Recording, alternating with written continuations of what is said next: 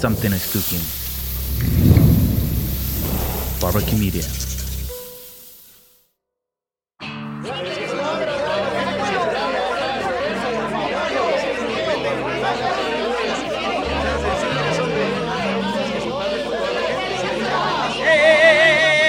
Nada es personal.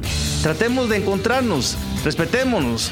Bienvenido usted a este espacio de discusión, de tolerancia, de respeto. Conozcámonos, dejemos atrás las ataduras que nos han amarrado durante tanto tiempo y aprovechemos la oportunidad para vernos frente a frente. Bienvenido, anímese, súbase conmigo a este vehículo que es nada personal. Muy buenas noches, sean bienvenidos a una nueva edición de Nada Personal. Es un verdadero gusto estar con ustedes. Mi nombre es Max Santa Cruz. Hoy tenemos un invitado de ocasión, un invitado espectacular al que vamos a ir conociendo poco a poco, pero vamos a conocerlo del otro lado de la silla porque generalmente él suele estar donde estoy yo sentado y eso lo hace un poco más desafiante para mí en esta oportunidad, pero vamos a ver si logramos controlar la entrevista desde este lugar para conocer a la persona que está precisamente sentada enfrente mío.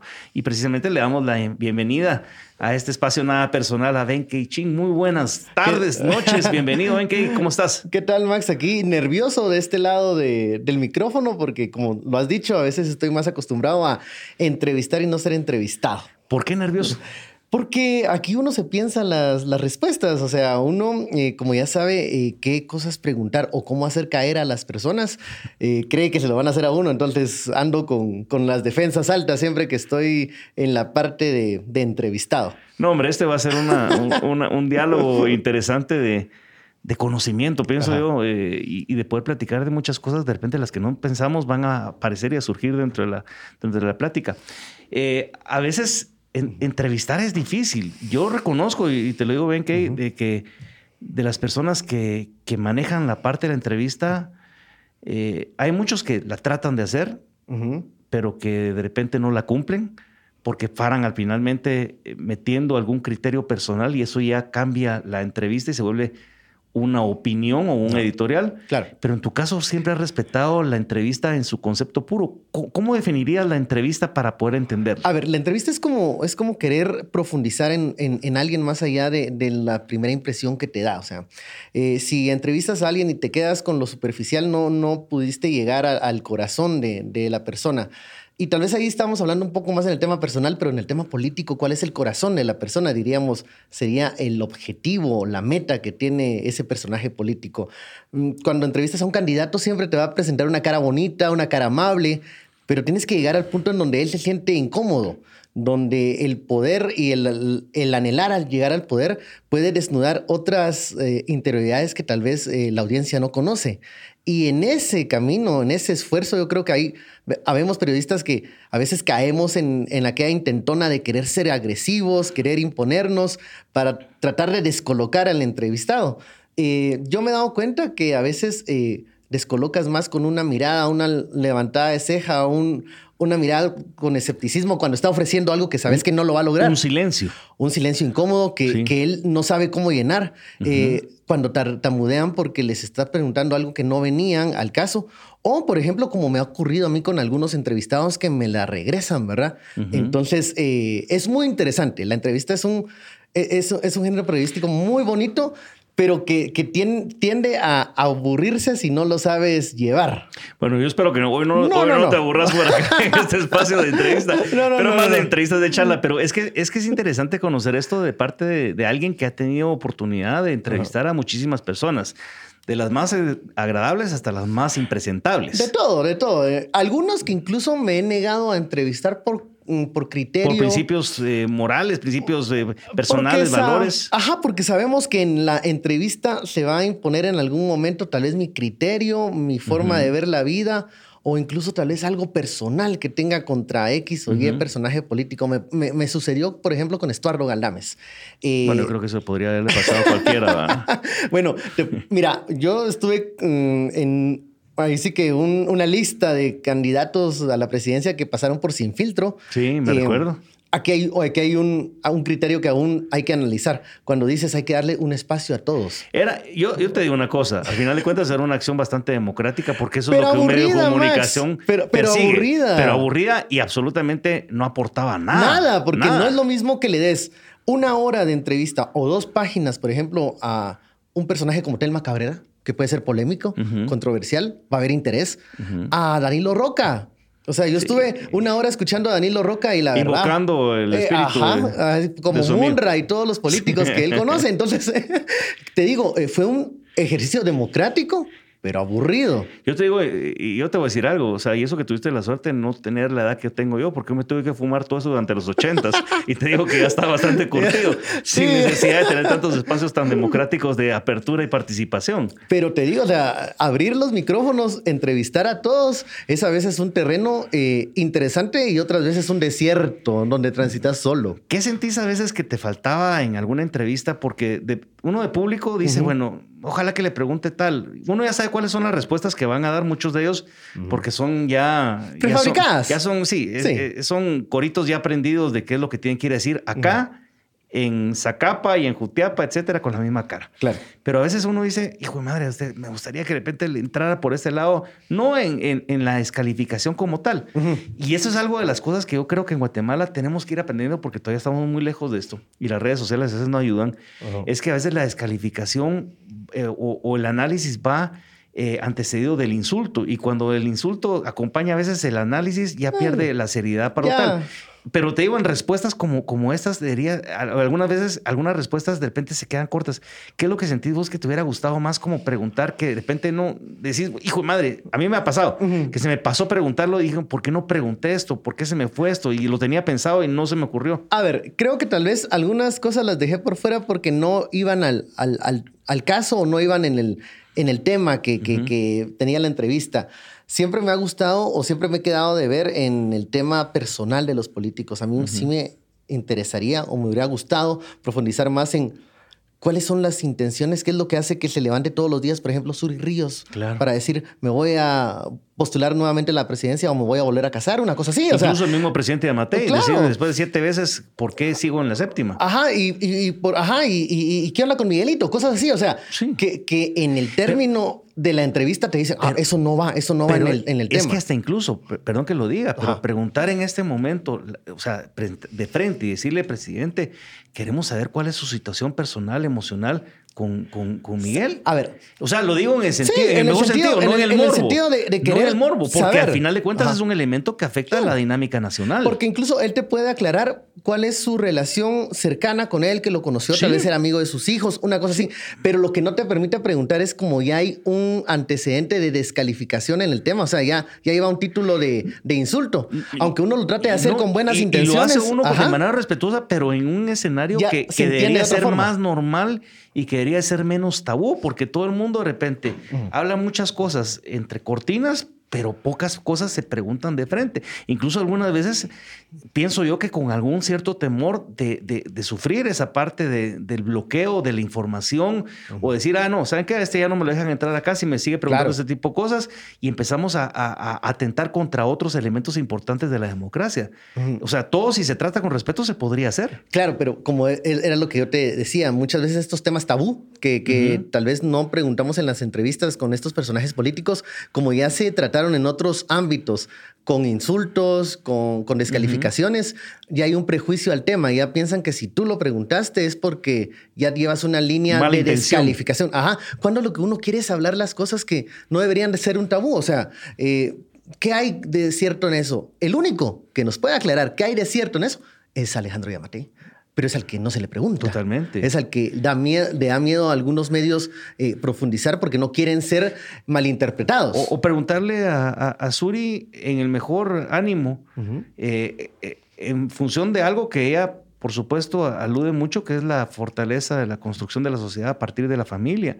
O sea, ¿qué es lo que ella siente que ella o sus parejas, en un, análisis sincero y, y de alguna forma transparente, qué ha fallado ella en esa construcción de familia? Porque ella, eh, a final de cuentas, viene de un hogar en donde el general Ríos Montt y, doña, doña Tere estuvieron casados hasta que, hasta que se... Como la vieja escuela, digamos. Sí, como la vieja escuela, hasta que el señor se, se fue y, y, después la señora. Pero ella, en, que visto en ese ejemplo, ¿qué es lo que la ha llevado en su momento a tener no sé si por culpa de ella o no, no importa, pero, pero, pero es ese concepto de familia con, con, tantos intentos en su momento y que no lleva una intención de descalificarla ella como mujer, pero cuando, por ejemplo, cuando vas y te referís a ese tema en redes sociales o en Twitter, puedes ver una cantidad de insultos que entonces por supuesto. uno dice, ¿con qué razón esta gente se blinda de esos temas? Porque no los quiere sacar en ningún lugar, porque en la tribuna fácilmente se puede volver un insulto o una calumnia o una difamación. Y eso que te das cuenta que aquí en Guatemala estamos muy lejos de, primero de ser sociedades, a pesar de que hablando con otro invitado en el momento decía que somos una sociedad política, yo siento que, que no, somos una sociedad politizada, pero sociedades políticas, la mexicana, sí atiende a la discusión política en cualquier nivel y con con, bastante, bastante capacidad de hacerlo. Igual los cubanos, los hondureños, incluso entre sus enormes problemas institucionales, pero es una gente que, que anda digiriendo la, política permanentemente. Otras, otras, otras, otros países, otras, otras nacionalidades, otras culturas. En Guatemala siento que a veces nos quedamos, y por eso digo, sustituimos el análisis, sustituimos esto por la descalificación pero del insulto. Yo, creo que estamos en la, en la, bueno, estamos politizados con este tipo de caparazón de tortuga donde te escondes, no querés saber de nadie más y te reunís con los tuyos. Yo creo que Guate está muy acostumbrada a que vamos a entrevistarnos, vamos a dialogar, vamos a sentarnos, pero con los que pensamos igual. Entonces, un, poco, un poco predicarle al coro, pero no, haces, no conoces nada nuevo. Pero, pero ahí es donde decía yo, bueno, la vez pasada platicando conmigo, le digo, mira, es que es muy fácil, es muy fácil usar el pirulo o es muy fácil ser de, los cremas, porque todo lo que no sea todo color lo que no rojito, lo que no sea color es una basura, y todo lo que no sea blanco es una basura, pero en medio resulta que hay gente de Cobán, hay gente de Suchi, gente de, Santa Lucía Cots, que ¿dónde están ellos? Pues si el mundo no empieza con uno ni termina con el otro, pero pareciera ser que nos están llevando a eso.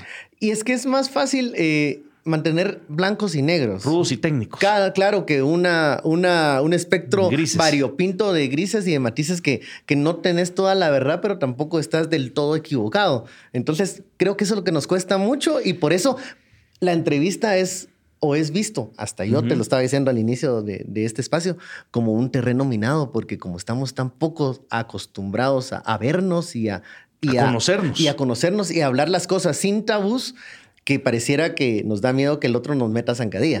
Era muy fácil, tal vez, entre comillas, para el conflicto armado, porque ahí no había mucho donde perderse. O eras a favor de la guerrilla o estabas con el gobierno. De repente unos estábamos en medio y, y estaba viendo cómo se agarraban los cuentazos, pero cada quien con sus razones. A unos les tocó directamente eh, vivir los embates del conflicto armado en eso.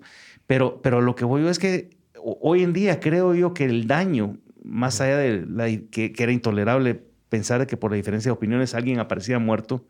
Hoy en día eh, sigo sin entender cómo eh, no aprendimos la lección de, de, 36 años de conflicto armado para tratar de construir democracias en espacios mucho más mucho más tolerantes y mucho más comprensibles en todos los ámbitos de la vida, no solo hablan de la política. No, y eh, yo creo que te das cuenta de eso cuando hay ciertas mentalidades que se siguen reproduciendo. Por ejemplo, yo leía algo, un tuit de un, personaje político, hijo de alguien, eh, que decía, es que los guerrilleros ahora están en, con togas en los tribunales. Eh, ¿Qué esperaban? ¿Que los guerrilleros siguieran en las trincheras o allá en, en la montaña? O sea, el papel político de cada uno de los bandos se va a traducir en, en otras posiciones de poder después, pero acostumbrarnos a verlos ahí, no como enemigos, sino como adversarios, tal vez. Sí, podría ser. O sea, ¿por qué no? ¿Por qué no si existe? Ajá. Porque si no, entonces volvamos 30 años atrás y volvamos a, la, guerra y a la trinchera. Hay gente que nunca aprendió a dejar un fusil ni a dejar la guerra desde la parte militar de, los, dos, bandos, de, los, dos, bandos, lo mirabas. Y de repente lo siguen, lo siguen porque no entendieron otra forma de vida y lo siguen encendiendo cada vez que pueden, le echan el locote para que agarre llama.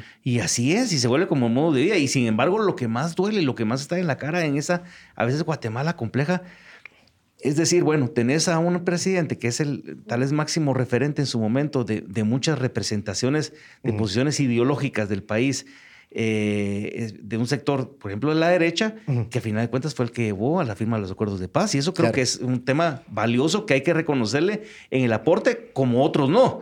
Pero en ese sí, animarse a atreverse a eso. Sin embargo, hoy en día muchas de estas personas que lo reconocen como tal lo critican por haber hecho una, una acción como estas, que de repente, ¿cómo podríamos ver un país todavía sumergido en, en, una guerra armada sin sentido? Creo que no, no, no les da miedo un país inviable, sino un país que les funcione a ellos. Entonces, como estamos en la construcción de una democracia donde quepamos todos, les es incómodo, les es incómodo imaginar otro escenario en donde hay más de tres fulanos que eran los mismos de la foto, ¿no? Y si te vas a la izquierda, la misma historia sucede. Entonces, miras ahorita lo de César Montes, eh, en esta semana que lo, que, lo agarran y de repente, bueno, dice, soy un preso político. Y aquí, pero, perdón, aquí no hay cuestiones de presos políticos. O sea, yo lo veo que ya es una, ya es una manipulación bien fácil de los conceptos para tratar de, excusarme y, de justificarme en lo que pueda. Y, eso es lo, y eso es lo gran difícil, lo, más difícil que hay que, lograr como país.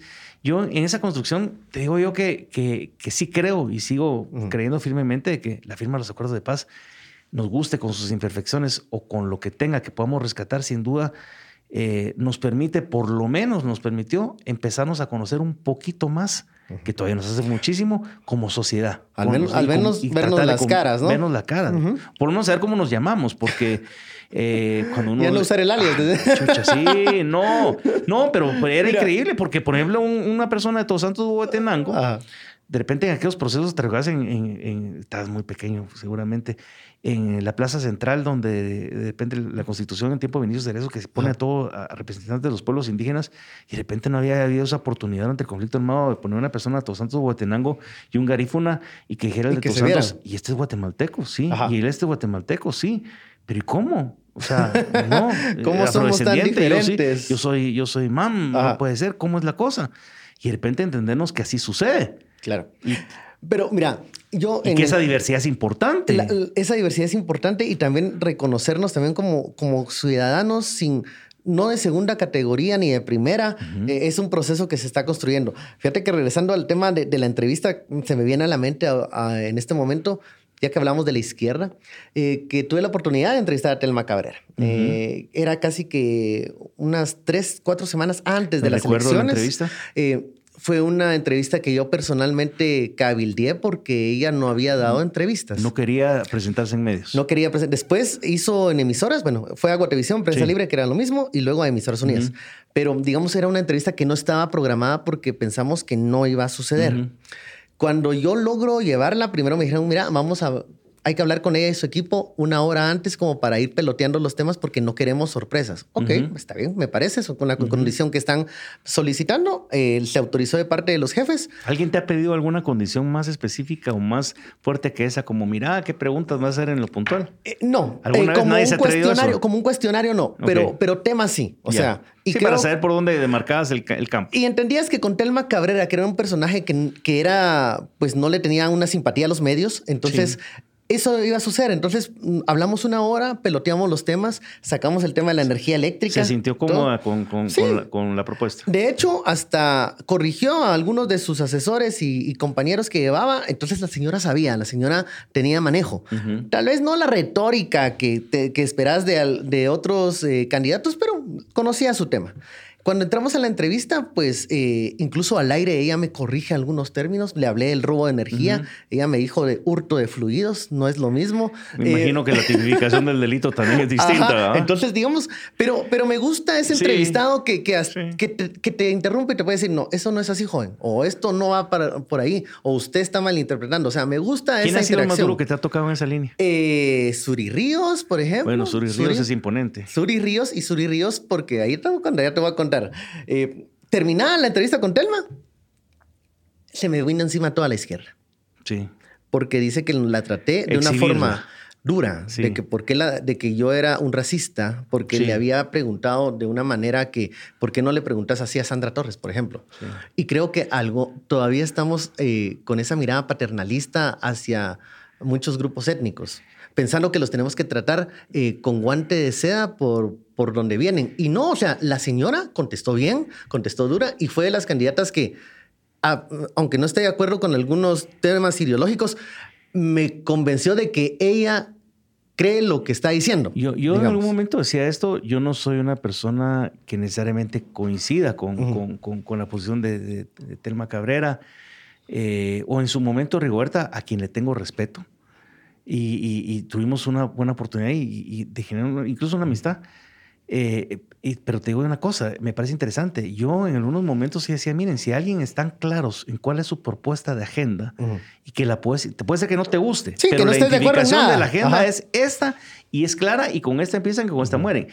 En las otras opciones, A o B o C o D es exactamente la misma historia con diferente tonada. Y aparte ni te la crees cuando la dicen. a mí me tocó en algún momento ver un plan de gobierno del PP y de la UNE en la elección del 2007 y te voy a decir una cosa, en serio, Era el, el tema de seguridad, la diferencia eran comas, lo demás era lo distinto. Entonces, ¿cuál era el elemento diferenciador que a mí me ubicara para Ajá. decir yo voy a decidir por este, por A o por B, si eran la misma cosa? Lo que estabas variando es la cara Ujú. y supuestamente el discurso, pero el contenido que tampoco se iba a aplicar era exactamente la misma historia. En el otro lado, te gustara o no te gustara, o estuvieras absolutamente en contra, eso era lo que se determinaba y, y- y lo que ya sabías a qué te vendías. Ajá. Y es que digo esto porque a veces hay, hay, hay casos en donde sigo comparando como que de repente querés ir a un restaurante y ah, se me antojan unos mis taquitos. Bueno, Sí. vamos a comer unos taquitos y afuera dice restaurante de los compadres. Ajá. Y cuando entras adentro resulta que lo que te dan es comida tailandesa. Y dices, bueno, ¿qué Entonces, pasó ¿qué- aquí? qué pasó o qué? O sea, aquí o es Oh. tailandesa o es mexicana, pero díganme, ¿dónde para saber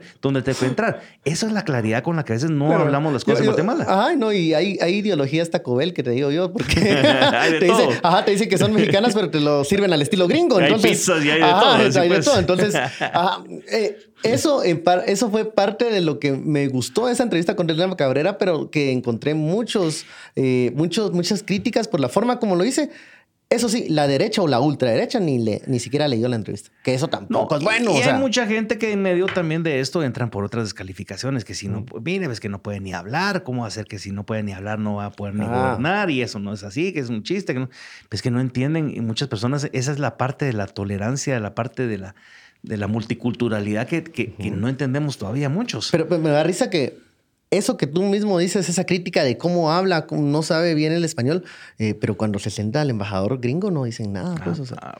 Ah, entonces, o sea, Mira, yo- todo es depende. Mira, ven, yo, yo, tengo, yo tengo acá, yo es algo que, que- que lo, lo, lo digo a cada rato, pero es, es, es algo que he visto en, en- en la experiencia. Y digo, tendemos a indigenizar el fracaso Y a latinizar el triunfo. Así es. ¿En qué sentido? Hubo un señor que se llamaba Doroteo Guamuch Flores y que estoy seguro que en la época en donde el, el Estadio Nacional se le puso un nombre, dijo, ah, no le vamos a poner Doroteo Guamuch Flores Claro. el nombre de un indígena. No, no. Ladinicemos el el- nombre. el éxito. Que después me pueden decir, no, es que si a él no le gustaba su nombre, pero es que no le iba a gustar el nombre a una persona que seguramente por su nombre lo estaban discriminando. Claro. O sea, él tuvo que cambiar a eso. Pero volvemos a Eric Barrondo, por ejemplo, también indígena, va, de Baja, de Baja Verapaz. Eh, y de repente decir, bueno, ah, no, es que él no es indígena, él es persona sencilla. No, hay que decir las cosas como son. O sea, Claro. eres una persona que ha vivido en pobreza, pobreza extrema y logró hacer tal, tal, tal cosa. No es que Y asociamos la- decir que es una persona sencilla es como tratar de esconder la pobreza y la pobreza extrema porque nos revienta en la cara. Sí, porque nos incomoda. Es lo mismo. Sí, esta O sea, sociedad eh, no ha podido desarrollarse. Marcos Antila, hay muchas personas ya le quitaron eh, su origen canjobal y ya Ajá. le pusieron tacuche ladino. y no importa tal vez si es ladino o es indígena, porque al final de cuentas la construcción de un país es mucho más que eso. Pero sí la, la identificación y el respeto a las diferencias, buscando la, la- la unidad y la diversidad, creo que es lo que nos debe mover. Para decir, miren, no importa si es indígena, si es ladino, es cierto.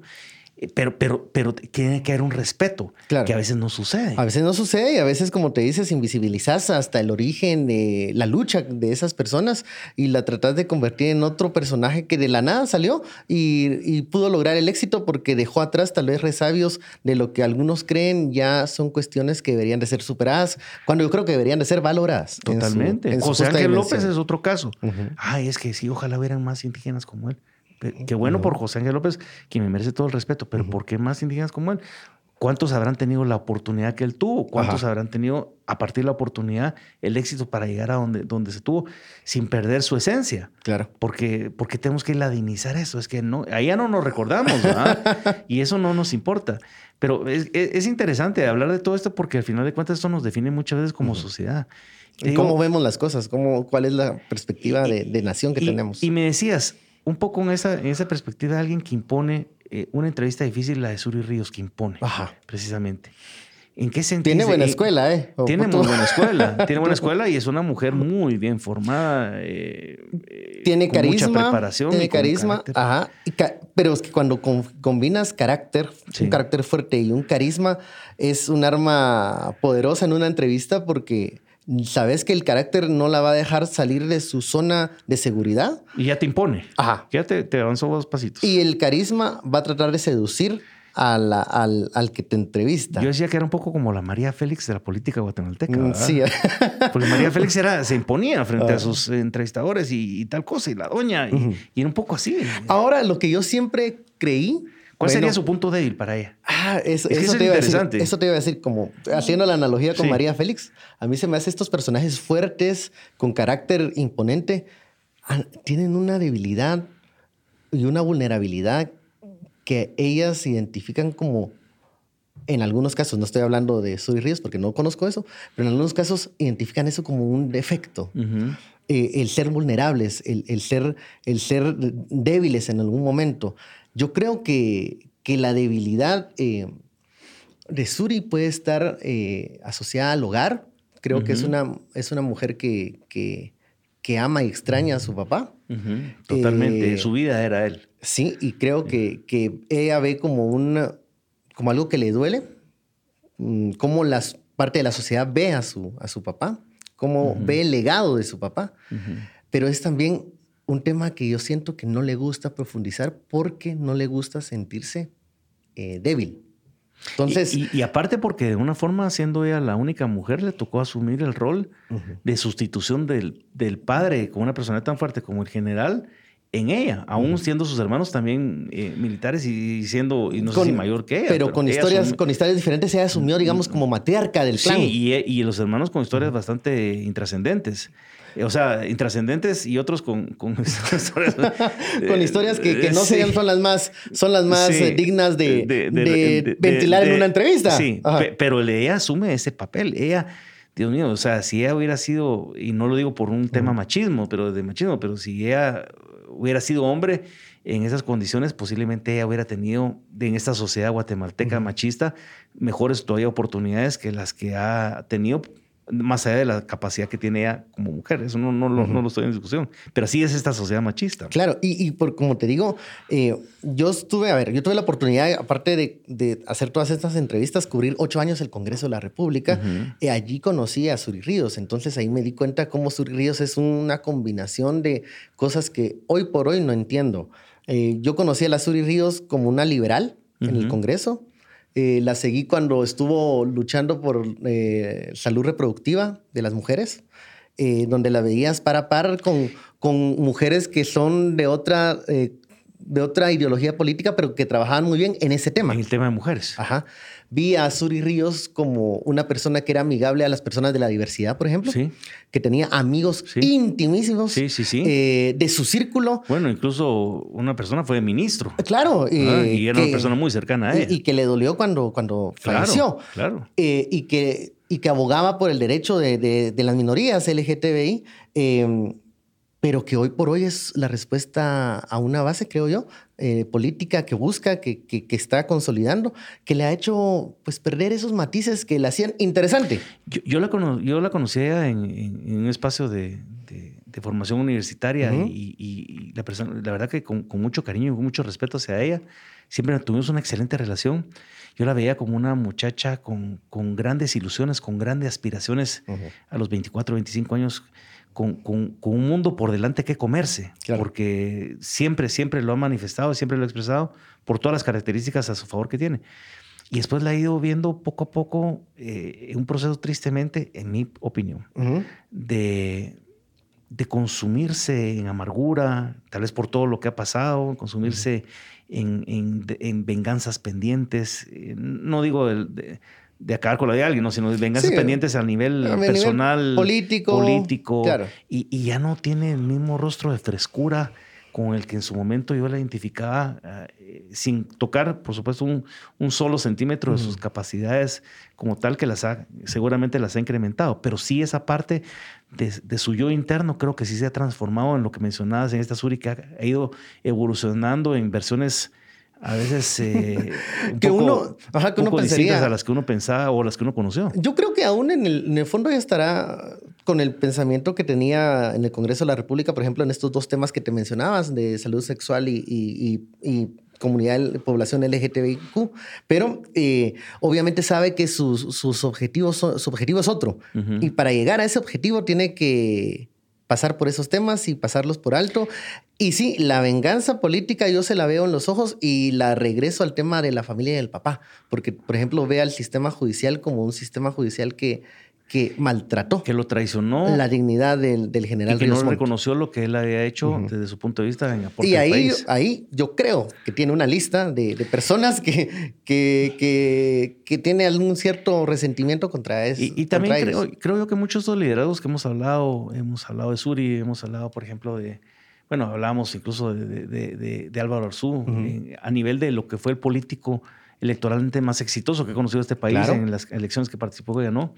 Pero incluso vemos que, que, que detrás de ellos o alrededor de ellos hay profundos vacíos y profundas trincheras de diferencia entre lo que ellos representaron como liderazgos a lo que en su momento han logrado hacer más amplia la, la- la Yo difusión de su que- mensaje y, y- y- y de, su, y de su filosofía, si queremos A ver. ver en, en el ejercicio de la política. Yo creo que como... como Han castrado de alguna forma políticamente a, su alrededor a las personas que están al lado. Yo creo que los liderazgos o, o los éxitos mayores de estos personajes que mencionas, Max, que, que llegaron al culmen de su carrera política, eh, cuando mencionas a Álvaro Arzú, es el momento este en donde él se despoja un poco de lo que él es para lograr el tema de la firma de la paz. Cuando más amplias mm, la convocatoria de gente que, que está de acuerdo con vos o que llegas a un consenso mínimo, más exitoso sos. Pero en cambio, ahorita vemos una clase política en donde más se atrincheran entre los suyos, pero que no logran grandes mayorías. O sea, no ves ahí a, a alguien que puede ser un líder de una extrema izquierda, una extrema derecha, pero que no van a pasar de allí. Ahora, interesante el ejercicio para, para ir dándole otro tipo de, de tonalidades a, a la plática. es que eh, si estuviéramos de cara eh, y, lo- y- y- y Mm. tratándolo de manera respetuosa, por ejemplo, de, de la forma de entender la vida del presidente y en su relación Mm. personal. Estamos de cara a, tal vez al primer presidente en América Latina que ha sido electo, eh, pues que podría, podría considerarse, si es que así lo él, él mismo lo definiera, una persona de la diversidad sexual, eh, siendo primer presidente electo por una de las eh, so- posiciones o segmentos más conservadores de la sociedad de un país Claro. porque así fue electo. Más allá Claro. de que de repente el voto con Sandra Torres no representaba porque era rechazo, etcétera, pero fue electo con eso. Y a veces eso está ahí en la cara porque rompe lo que yo creo con lo que yo quiero ser y con lo que yo digo que soy. Eh, Es que pareciera una, una ironía de que si se diera eso, por ejemplo, si... en- Pero eh, más, de momento lo que estamos Ajá. hablando son especulaciones porque mientras él no tenga un reconocimiento como tal, aunque uno pueda pensarlo, eh, al final de cuentas eh, queda en eso, ¿verdad? Y si no lo habla, si no lo dice, si no lo legitima o si no, igual lo, lo puede rechazarlo. pues, Él es el que puede decir, mire, Y, esto y no es- es... y tiene todo su y derecho a tiene todo su derecho. Eh, el silencio creo que sí te describe mucho a esta sociedad conservadora que puertas adentro pasan realidades y situaciones que mientras no las digas, mientras no las asumas y no las, no las eh, visibilices, no va a pasar nada, aunque todos sepamos. Y, y menciono esto porque hablando ya en lo personal, te tocó vivir momentos difíciles y cuando Sí. hacías la relación entre Estuardo Galdames Ah. y cuando hacías la relación de la entrevista, va muy asociado a, a una etapa de tu vida que, que vos has definido en unos momentos como una especie muy, un, un momento muy difícil, pero un momento liberador, un momento Claro. muy importante que al final de cuentas no sabes si te hizo un enorme favor. Porque activó un switch que de repente tal vez hubieras postergado en el tiempo. Ah, un no de la manera más No, agradable. no, y no de la forma, porque creo que No. a nadie hay que obligarlo a, Por a supuesto. eso. Por eso yo siento en este tema Ajá. empatía por el presidente, no Claro, obligarlo. por supuesto. pero sí siento y, Ni- ni- y- ni- y pero- asumo. Y ni tampoco lo que la gente esperaba que pasara con el diputado Dávila ni con la, en, la, en la citación al Congreso, porque la gente estaba esperando que eso se volviera un circo. Claro. Qué bueno que no se dio así. Y hubo críticas porque no se dio así, porque hubo quienes esperaban eso. Cuando, mira, cuando uno, cuando volvemos al tema de Estuardo Galdames, ¿por qué no lo entrevisté? Porque él directamente me ha descalificado a mí por mi orientación sexual. Sí, sí, sí. Eh, usó eso como un argumento para Muy bajo. Que no tenía yo las capacidades como para ser un periodista. Vamos a lo mismo. Eh, yo te soy sincero, a mí me cayó mal tener que ventilar mi orientación sexual porque creo que no es el tema de nadie. Aquí entiendo yo a, la gente que dice, ¿para qué voy a hablar yo de eso? Porque en una sociedad eh, desarrollada, lo que tú hagas, con quien hagas... No es un tema importante. Eh, incluso, solo para la persona, no para los demás. Ni el Estado se debería meter, ni la iglesia se debería meter. Pues ya si vamos a, otras sociedades más desarrolladas. Pero aquí en Guatemala, y volvemos a lo que hacía Estuardo Galdames en sus tweets eh, recurrentes cuando se refería a mí, es tratar de utilizar como arma tu vida privada. Entonces ahí yo sí cambié mi postura y dije, bueno, bueno, o sea, no era mi interés, no me interesaba a mí contarle a la gente mi vida porque no le estoy preguntando a nadie con quien sea. Y aparte porque no tenía, ah. porque no afectaba de ninguna forma tu ejercicio mm, profesional. Claro, porque, porque tu trabajo es otra cosa, pues. Ni tampoco podían entrar, es que no va a tener los valores ni la moral para preguntar tal cosa. ¿Y por qué?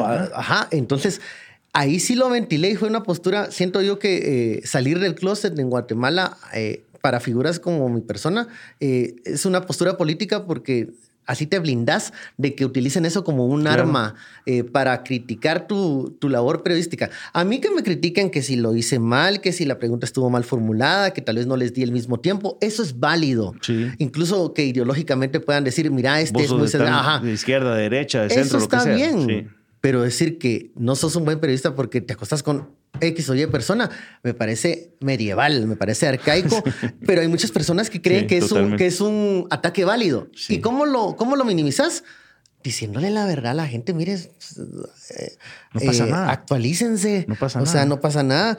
En mi casa sigo siendo el mismo. Eh, mi mamá me sigue regañando las veces que yo no hago las cosas bien cuando estoy en la casa. Eh, sigo siendo el hermano. Eh, las tías que, siempre preguntan y, estaban preocupadas y atentas. En, la, en, las, en los grupos de la iglesia yo sigo llegando porque, ¿sabes qué lo más chistoso? O sea, yo esperé mucho rechazo de la sociedad porque dije, Guatemala no está muy acostumbrada a eso y no sé si lo que hice me van a cerrar las puertas totalmente.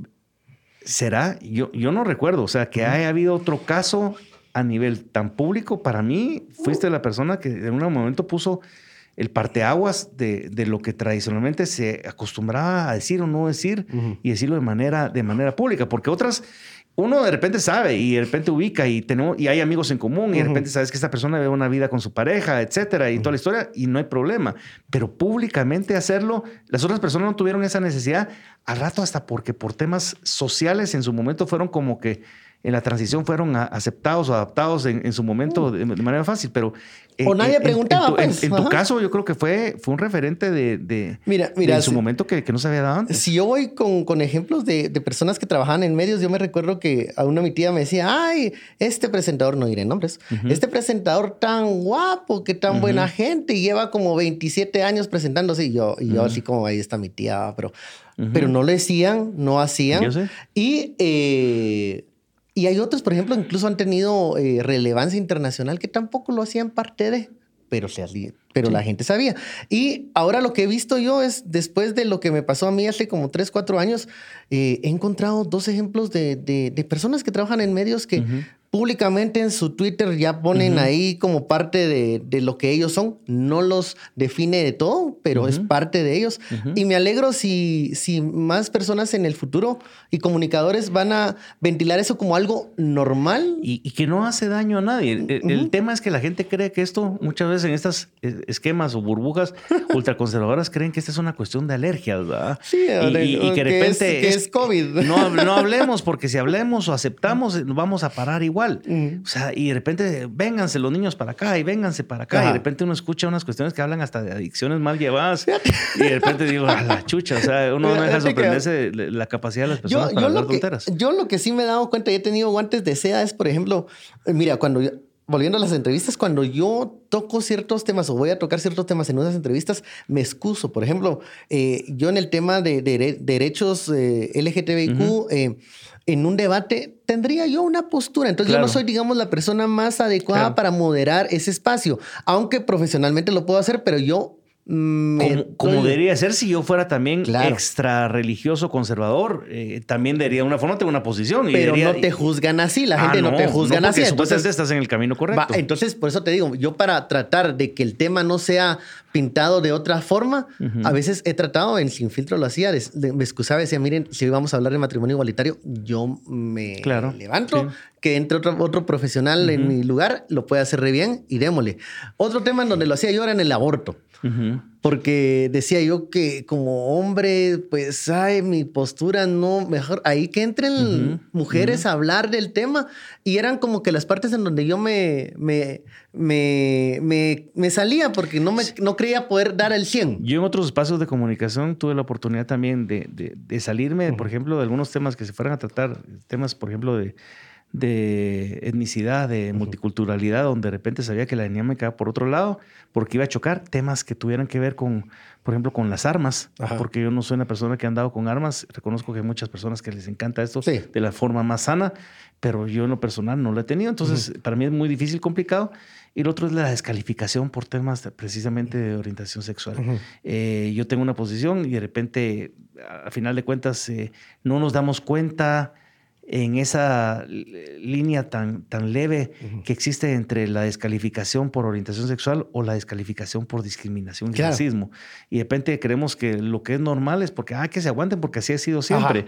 Y de repente nos damos cuenta que estamos cayendo en, expresiones que son verdaderamente de discriminación. Luego, te dicen generación de cristal por estar queriendo no, y, mejorar. Y, también hay gente que, que, excede y abusa de, como volvemos nuevamente lo que al, principio, de los dos lados. En que decís, es que decís, miren, no dijiste el, el pavo y no dijiste la pava, pero sí, ¿por qué está discriminando a las pavas y las pavas también tienen derecho? O que tenés que decir el pave, pues, porque yo, yo no me acostumbro, eh, no tengo nada en contra, pero no me acostumbro. Que, nos vuelven, en lugar de vivir una vida de alguna manera con los límites del respeto, pero con la libertad para poder hacerlo, se vuelve cada día una camisa de fuerza donde nos estamos apretando los hinchos cada vez más para que lo que la persona no haga o diga, eh, eh, no, sí, que si por qué usamos la camiseta de la selección de fútbol nacional de negro si siempre hemos sido azul y blanco. Señores, no pasa nada. Ah, no va, no, la soberanía, el nacionalismo no pasa por el color de una camiseta. Para hay elementos mucho más fuertes que tienen que ver con eso, mucho más profundos que el color de una camiseta. Pero nos tratamos de meternos a nosotros mismos mm. en, la, en, la, en, el hoyo del, del, apretazón. Ajá.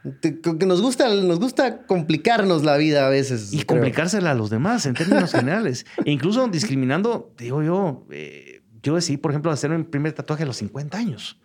¿Por qué hasta los 50? Porque no había encontrado cuál era el concepto o el, mensaje que yo quería trasladar para poderme animar a hacer un tatuaje. Yo me hice mi primer tatuaje a los 24 y duré, eh, lo oculté durante 6 años. ¿Qué tatuaje es? Era un dragón. Pero mi mamá no sabía, vivía con mis pues. padres, eh, no sabían que yo tenía el tatuaje porque me daba vergüenza decirles que, que yo me había pintarrajeado el cuerpo. Sí, pues. Eh, hasta que falleció mi abuelo mi abuelo lo, lo, sepultaron en la costa de San Marcos, te puedes emanar pajapita, no por eso el calor de la gran diabla ahí. Sí, había que y yo, yo era la única persona con camisa de manga larga, te puedes imaginar. Entonces, mi mamá al final del. ¿Por qué no te quitas el suéter? ¿Por qué no te el saco? Al final del, funeral, mire usted, ¿usted por qué anda? Porque se anda tapando. Usted tiene algo, ¿verdad? Y cabal, o sea, tenía un tatuaje. Eh, y eso me enseñó a no ocultar nada, por lo menos a mis papás. Yo tengo un brazo, lo que llamo un brazo de protección y un brazo de lo que soy yo. Entonces aquí tengo toda, mi, mi, armería de religiosa. Y aquí tengo toda la parte de lo que a mí me gusta hacer, desde la parte de las motos, parte del fútbol, parte de de momentos que han sido importantes para mí, pero creo que eh, esa importancia también, redundancia, encontrarle significado que es fundamental. Claro, porque al final de cuentas vas, va a envejecer uno con ellos. Vas contando tu vida a partir de este tipo de cosas. Entonces se representan. Yo, yo tengo, mm, el último fue este, de que significa sin ningún arrepentimiento, es parte de una canción de, de Madonna. Pero también, también tenés en, latín. Es que todo, tengo por una parte de mi vida, cada uno tiene una parte de mi vida. Esto pues. fue cuando salí del closet públicamente. Eh, qué mejor que con una canción de Madonna para salir del closet. Esto es un sagrado corazón que tengo acá, porque aparte quise ser sacerdote. Ah, no te creo. Esa es otra parte de mi vida que. Como voy cerrando etapas. Y, ahora, como estamos piloteando de todo un poquito, me llama la atención. Ben Kei Chin. Ajá. ¿De dónde, dónde surge el nombre? Fíjate que eh, es el nombre de mi papá realmente. Mi papá eh, nació aquí en Guatemala. eh, hijo de un señor cantonés, mi abuelo, don Justo Chin. Él venía para trabajar por el canal de Panamá, que había mucha oferta de, trabajo y había muchos asiáticos que venían, pero en el camino se fueron quedando. Y Como muchos de nuestras historias familiares. Y, se fueron quedando porque conoció a una chapina. Le gustó mi abuelo. De, nuestras familiares. de hecho, mi, mi, abuela tuvo dos esposos eh, chinos, le gustaban los ah, chinos, Lam y Chin. ya tenía ahí el, el perfil. Entonces, eh, mis papás nacieron, eh, él es hermano gemelo con un tío. Y bueno, en la sociedad china o en las familias chinas eh, se les da educación a los varones y a las mujeres a la casa. O sea, Increíble, son así. O eran así. Entonces, mis, mi papá y mi tío iban a regresar a la China continental. Para estudiar y hacerse cargo de algunos negocios familiares que se habían quedado allá. Y las, mis tías pues iban a quedar acá con mi abuela a, hacer labores de lo, ajá, a casarse bien. Bueno. Eh, entonces, mi papá, mi abuelo le sacó papeles a mi, a mi papá y a mi tío. Entonces, eh, mi papá se llamaba Ben Kei-ching. ¿Qué significa Ben Kei-ching? ¿Tiene alguna eh, traducción? tiene. Porque los nombres chinos generalmente no tienen traducción y por eso es que de repente los chinos agarran nombres eh, castellanizados. o sea, por ejemplo, Juan, va y le ponen porque no encuentran la traducción. Mira, mira que cuando aquí la el, migración siempre ha sido una corruptela. ¿eh? Cuando vino mi abuelo, le zamparon justo Chin Pontaza. por eso te decía. ¿De dónde? Nada, Nada, pero... Por, eso volvemos nuevamente a indigenizar el, fracaso y la dinizar el truco. Pero en este caso fue la dinicemos lo que... Lo, lo, lo castellanicemos sería la, expresión. Bueno, pues ellos, eh, sí, en, en efecto, Ben Kei y Ben Han era mi, tío. Eh, eran nombres en. No era eh, mandarín, es eh, cantonés. Ajá. Y significa, no literal, porque no es literal, sino es árbol frondoso, significa Benkei. Ah, Pero acuérdate que en los nombres chinos el apellido va antes. Sí, pues, sí, pues, sí, pues. Realmente es Chin Benkei. yo, pues. yo debería presentarme como Chin, Benkei, pero acá no se entendería. Entonces, eh, eran los nombres de mi papá y mi tío, pero en eso entró la China comunista, entró Mao. En el, mi, papá nació en el 40, Mao creo que entró en el 45, 46 por ahí. Entonces, mi abuela encontró eso como la excusa perfecta para decir, no, mis hijos no se van. Mira pues. que a la China comunista no, nos van a, pues, no, pues. los vas a mandar. Entonces, eh, se quedaron acá. Y mi papá tenía como que el nombre ahí peloteando. Cuando yo nací, a, mi abuelo le gustaba Carlos, porque yo me llamo Carlos también. A todos sus hijos y nietos le pusieron. Carlos. No, Carlos Ben Carlos Ben Entonces, todos mis mm, primos y tíos tienen un Carlos. Mi papá es pues. Carlos, Carlos René, mi tío es Carlos Rudy, hay Carlos Rafael, hay Carlos Alejandro y yo soy Carlos Benkei. Entonces, eh, quedó eso como para rescatar el nombre que de los, de los papeles de mi papá. No me gustaba el nombre porque me hacían bullying en el colegio. Yo estudié en el Infantes, colegio católico, y ahí te, te, llamaban por tu apellido ching. Sí, yo, yo, yo, el único del Javier, yo me gradué del Javier, pero el único eh, donde que en la promoción trataban con su nombre porque era Max. Era, mucho más, fácil. pero todos los demás éramos apellidos. Claro, entonces que el Díaz, que los Roñes, que los, Entonces, cuando la, la seño o el profe pasaba lista y decía Carlos Ben Kay, siempre me bulleaban. entonces, yo escondí mi nombre, eh, Ben Kay, durante años. Y en mi casa me dicen Carlos, Carlitos, porque Carlos es mi papá. Y nunca nadie me conoció como Ben Kay, si no se le ocurre al señor Haroldo Sánchez, eh, mi ex jefe, sacar el nombre. Y yo, ay, Haroldo, nombre, no, no, no, y, eso te iba a preguntar, porque nos quedan poquísimos minutos para poder seguir esta interesantísima plática que pensé que no se debe ver tan rápido y se nos ha ido rapidísimo. ¿Quién hay muchas cosas que preguntar, pero ¿quién podría decir que ha sido tu, tu, mentor. Yo tengo un mentor para mí en mi, participación, si querés, política, no política electoral, pero política.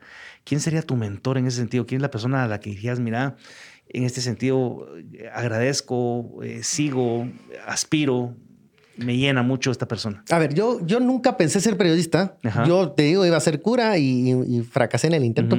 Entonces, eh, eh, te puedo mencionar tal vez tres personas, pero uno va a ser mi mentor, pero dos personas importantes. Marielos Monzón, que fue la primera que me dio la idea de ser periodista, que vio algo en mí y a ella le voy a agradecer eso porque yo no tenía idea de ser periodista, ni quería, ni sabía.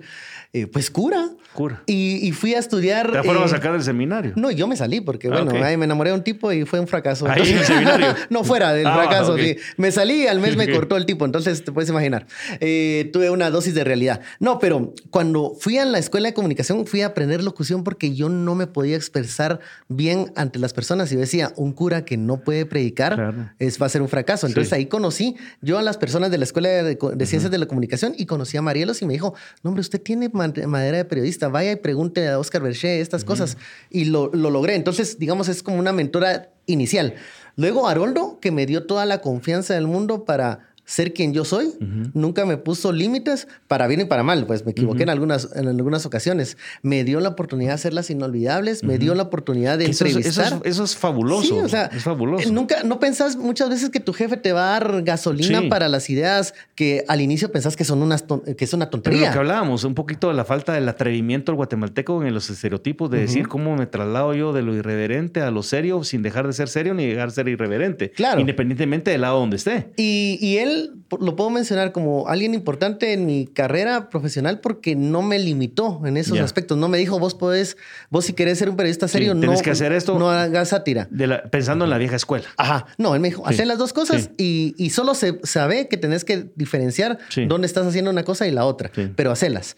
Y otro de mis mentores, por ideal periodístico, mm, tal vez él no es muy conocido porque siempre le gustó como estar en un perfil más discreto. Él se llama Eric Salazar, que fue el, subdirector de, de Guatevisión.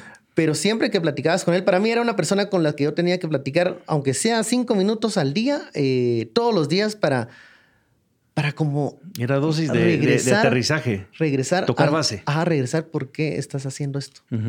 Porque pensás que hay un mejor futuro para tu país, para tu gente. Y porque a veces te cae palo por todos lados. Es un poquito la capsulita de, energía nuevamente. Entonces venías y era la persona que te decía, te daba dos palmaditas en la espalda y te decía, está bien, hombre, mañana todo va a mejorar. Sí, pues. Y entonces para mí son tres mentores de tres cosas muy diferentes eh, que, agradezco y que, valoro y que eh, los sigo actualmente a donde vayan. Ahí estoy yo siempre pendiente de qué están haciendo. Yo he respetado mucho la, la carrera del periodismo porque he tenido espacios de oportunidad con, con periodistas y, con gente que asocia a la comunicación. Respeto mucho en lo personal a, Luis Felipe Valenzuela. Eh, es una persona íntegra y, un tipazo en lo profesional y en lo humano. Y tengo una persona que de repente no es periodista, pero que es, un excelente comunicador, pero sobre todo él tal vez nunca supo y, realmente el, el, cariño y el respeto que le tengo que es Eduardo Stein.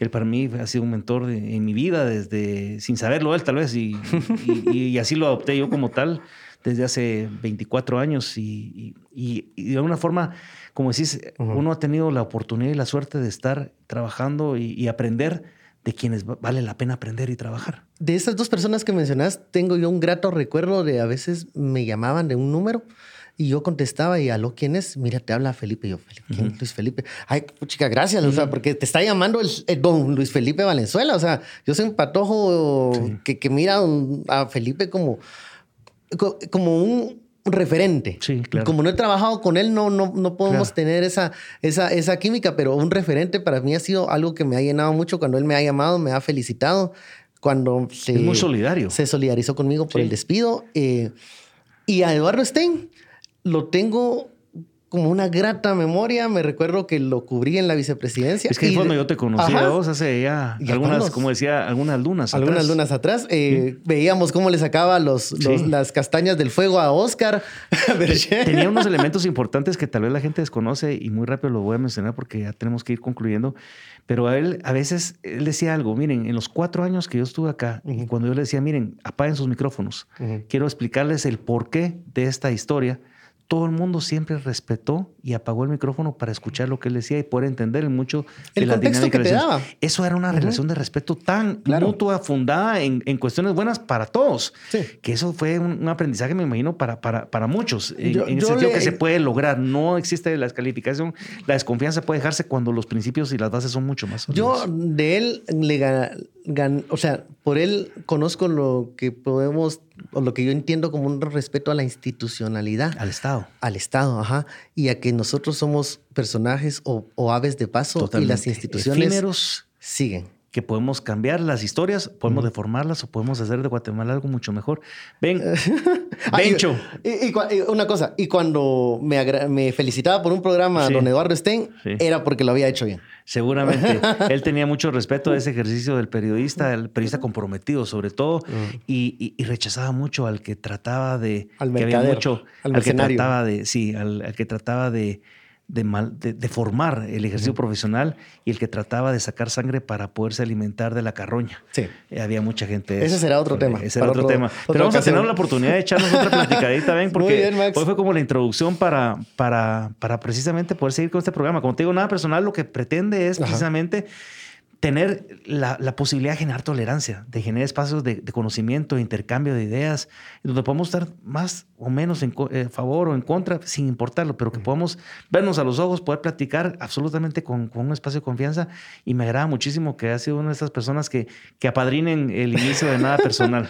y gracias por la invitación. Y la verdad me sentí muy a gusto y hablé, no sé si hablé de más o hablé de menos, pero lo, bueno es que ¿Te sentiste nervioso con, Al inicio sí, al pero inicio. Ya después no. Ya no, ya después vi que esta es una conversación en donde podía decir lo que yo quería. Bueno, eso era lo importante de todo. Así que nosotros los invitamos para una nueva emisión en el próximo capítulo de Nada Personal. Mi nombre es Max Santa Cruz. Hoy estuve y el enorme grado de tener a Benke Ching, el Bencho también, conocido como el Bencho. No sé cómo te dicen más, el, Bencho, el Bencho. Acá en Nada Personal. Así que regresamos y nos vemos hasta la próxima.